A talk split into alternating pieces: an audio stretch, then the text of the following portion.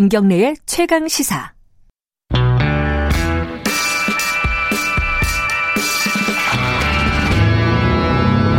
더 이상 웨이팅은 없다.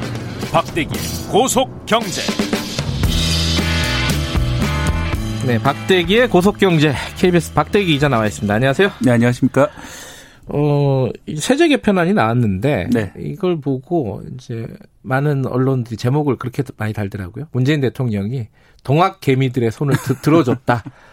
어, 이게 뭐 세금 좀 덜 내게 해줬다 이런 뉘앙스 같은데, 네. 예, 뭐좀 정리를 한번 해보죠. 일단은 양도 차익, 그러니까 주식을 이제 팔고 나서 생기는 차익에 대해서 네. 과세를 하겠다는 입장이었잖아요. 네. 그게 약간 좀 달라졌어요, 그죠? 네, 그렇습니다. 과세하는 건 맞는데요. 네. 어, 제일 달라진 점이 기본 공제 금액이 2천만 원이었는데 5천만 원으로 높이기로 했습니다. 그래서 음. 5천만 원 이하로 올해 이제 소득이 낮다 하더라도 거기에 음. 대해서는 과세하지 않는다. 이런 걸로 음. 바꿨습니다. 잠깐만 이게 국회 처리를 해야 되는 부분이죠? 국회 네, 통과가 돼야 그렇습니다. 되는 거죠? 음. 예, 뭐 지금 논의되는 건 다 정부안들이고요. 음. 정부안이 한 달 전에는 아주 좀 강하게 나왔는데 음. 한달 만에 좀 뒤로 후퇴한 것 같고요.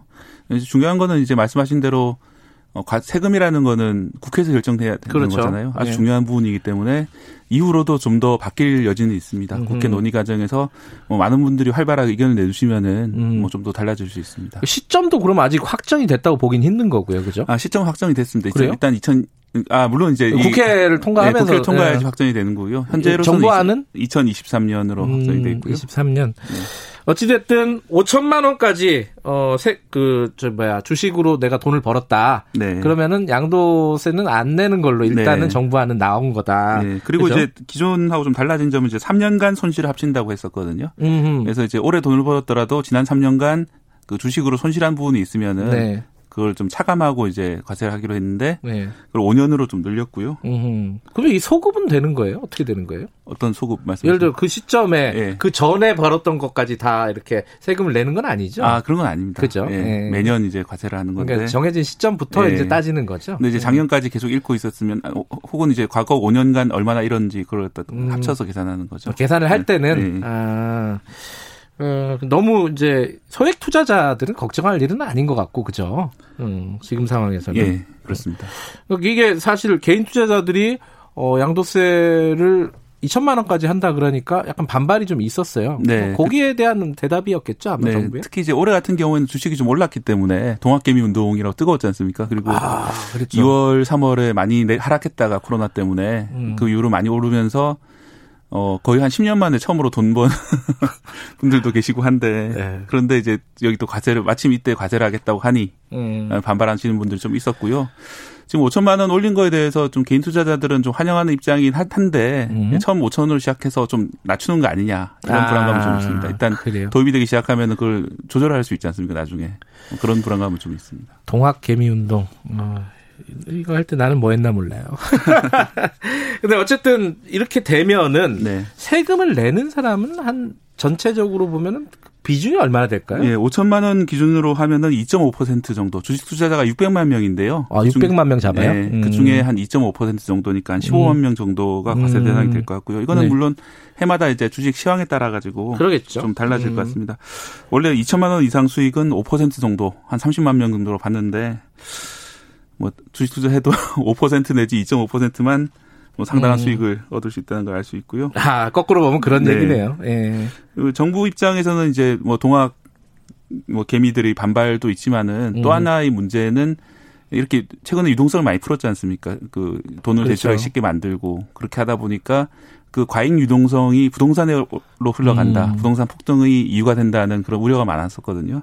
그런 자금들을 주식시장으로 좀 흘려보내야 되는데 네. 그래서 이제 어 기업들에 다시 돈이 들어가서 이제 경제가 좀 살아나고 해야 되는데 그러지 못한 면이 있기 때문에 어 주식 투자를 좀더좀 북돋아줘야 될 그런 상황이에요. 음. 그런데 하필 이런 세제가 나와가지고 혹시 어 실망한 투자자들이 떠나가지 않을까 또 해외로 음. 떠나가지 않을까 이런 걱정 때문에 이번에 좀 긴급하게 보수를 한 것 같습니다. 물론 이게 이제 어 지금 상황이 워낙 코로나 때문에 안 좋기 때문에 아까 말씀하신 네. 대로 돈은 또 많이 풀려 있고 이런 상황을 좀 고려했을 거고 나중에 상황이 바뀌면 또 법이 바뀔 수도 있는 부분이에요. 그죠? 네. 어쨌든 근데 양도세는 그런데 거래세는 어떻게 되는지 이제 사실 거래세 내고 양도세 떼어내고 이게 이중과세 아니냐 뭐 이런 네. 불만들도 약간 있었잖아요. 그죠? 이건 어떻게 돼? 거래세는 어떻게 거래세는 됩니까? 그대로 유지를 합니다. 유지? 예. 어, 안 깎아요? 아, 깎긴 하는데 예. 이제 폐지는 하지 않고요. 예. 뭐 이중과세라는 불평은 계속 될 것 같고요. 음. 지금 0.25%인데요. 네. 0.23으로 일단 내년에 깎고 아 내년에는 좀 줄이자. 0.23으로 음. 깎고요. 그다음에 2023년부터는 0.15%로 음흠. 다시 내리기로 했습니다. 어, 그럼 거래세는 조금 내리고 양도세는 원래 조금 강화했던 거를 조금 덜 강화하고 네. 일단 이제 전체적인 그림은 그런 겁니다. 예. 그죠? 근데 양도세를 걷는 방식 요거 가지고도 또 말이 많아요. 이건 네. 어떻게 되는 거예요? 그게 이제 원래 매달 공제 매달 이제 원천 징수할 생각이었거든요. 정부안은. 아. 그러면 이제 매달 투자금이 줄게 되잖아요. 이익이 나- 나면 날수록. 네. 그럼 이익이 나면 날수록 계속 팔아야 되는 그런 상황이 되거든요. 그래서 오. 불만이 많았습니다. 그래서 매달 하던 걸 6개월 만에 한 번씩 하는 걸로 바꿨습니다. 아, 반기에 한 번씩 네, 하는 반기에 한 걸로? 번씩 하는, 거고요. 예. 그리고 뭐 이렇게 금융기관이 원래 원천 징수를 하는 건데 예. 여러 금융기관하고 거래를 하거나 이럴 수 있지 않습니까? 그렇죠. 그럴 경우에는 아마 지금 연말 정산 제도처럼 1년에 한 번 정도 정산하는 그런 절차가 있어야 될것 아. 같습니다. 환급 받을 거 환급 받고 네. 더 내야 되면 또 더 내야 되고 이런 거잖아요. 야, 그것도 하- 또 하나의 어떤 일이 생기겠네요. 그 주사, 주식 투자자들은. 예, 이런 음. 부분은 좀 아마 근데 뭐 그런 이제 금융 거래 자료 같은 것들 좀 모으는 게 쉬, 워지게 되면 최근에도 이제 연말 정산 간소화 제도가 생겼지 않습니까? 네, 그런 네, 식으로 좀 쉽게 음. 바뀔 일이라 기대를 해봅니다. 음, 어쨌든 네. 이게 이제 월별 이렇게 매월 월급에서 예, 이렇게 떼가는 건 수익에서 떼가는 건 아니기 아니 때문에 않고 예. 예, 이건 좀 반기- 좋아진 것 같습니다. 반기에 한 번으로 하겠다. 네, 그 대신 목돈이 들어갈 가능성이 좀 있겠네요. 그죠? 그렇죠. 음. 미리 좀 계산을 하셔야 되고 음흠. 그런 점이 있습니다. 어찌됐든 이 지금 상황 이 지금 코로나 유동성 확대 요 상황에 맞춰서 조금 완화한 측면이 있는 건데 네. 그렇다면은 주식 투자자들이 떠나지는 않겠다 이렇게 보는 건가요? 시장에서는? 어, 이 일단? 어, 좀 시장에서 좀 아쉬워하는 부분이 좀 있는데요. 예. 가장 큰 부분이 장기 투자에 대한 그런 추- 특별 공제가 없다는 점이 가장 아쉬워하는 거고요. 그래요. 뭐 주식 장기 투자가 많이 권장되고 있지 않습니까? 그런데 그렇죠.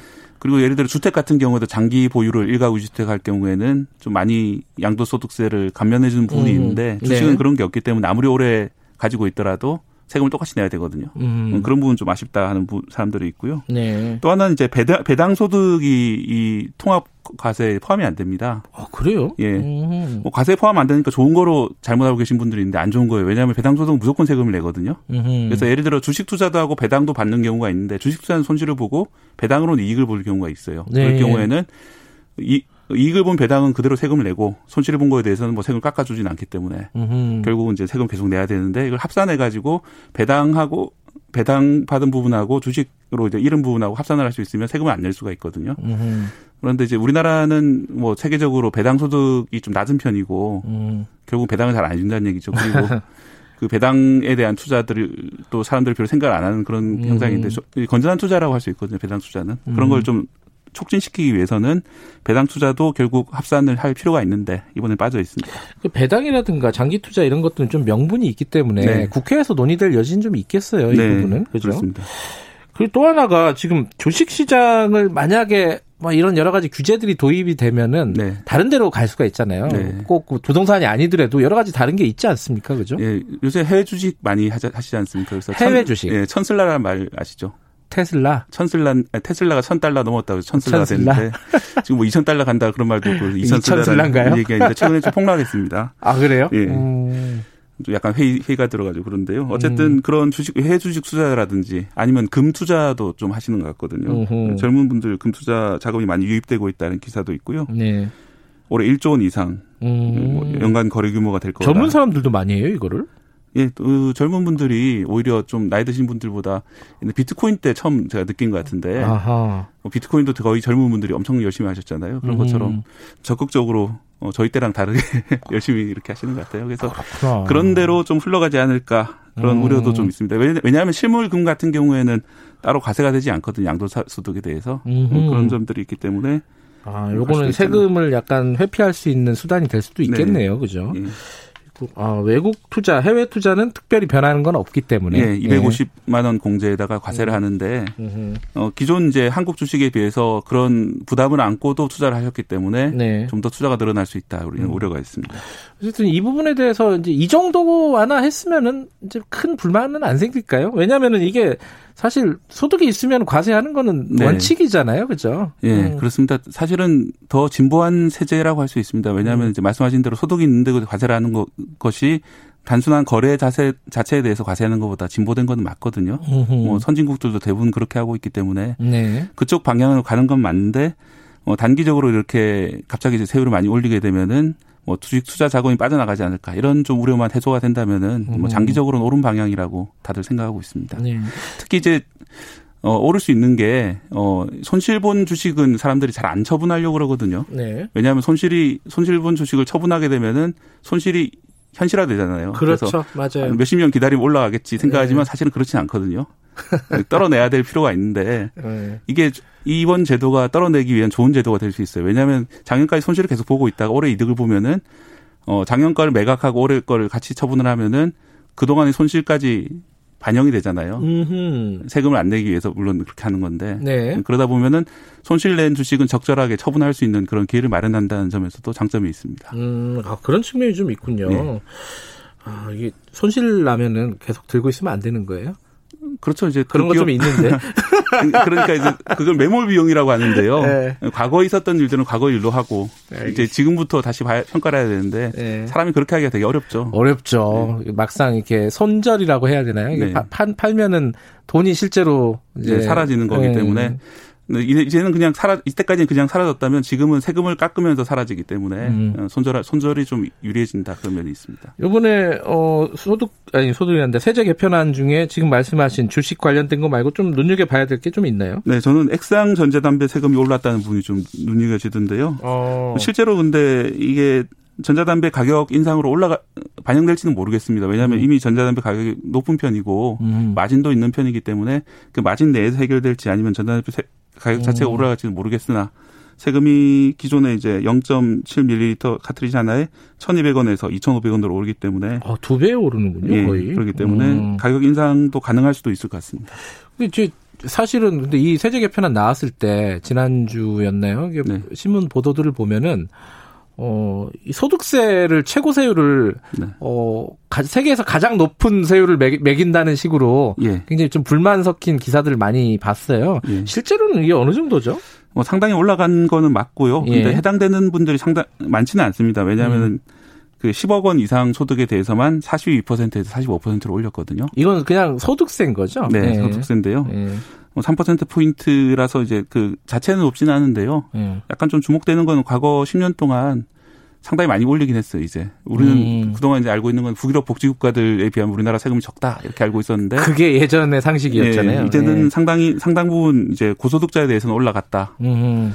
그런데 이제 사실 세금이 오르면 전체적으로 좀 균등하게 부담하는 부분도 있어야 되기 때문에 음. 이건 약간 논란의 여지는 있는 것 같습니다. 음흠. 문자가 몇 개 들어왔는데 64 6149님이 이달의 기자상 받으셨어요? 아, 예. 무슨 기사로 받으셨죠? 아, 이스타 항공 관련해서. 그렇군요. 예. 축하드린다고. 아, 감사합니다. 예. 전 지난달에 받았는데 아, 저는 아무도 축하해주지 않더라고요. 워낙 많이 받으셔서. 무슨 말씀을? 어, 이게 항상 어, 간결하고 정확하게 어, 경제 소식을 전달해줘서 고맙다는 문자도 들어왔습니다. 6787님입니다. 항상 집중해서 듣고 계신다고 합니다. 여기까지 듣죠. 고맙습니다. 네, 고맙습니다. 박대기의 고속경제 KBS 박대기 기자였습니다. 김경래 최강시사 듣고 계신 지금 시각은 8시 44분입니다.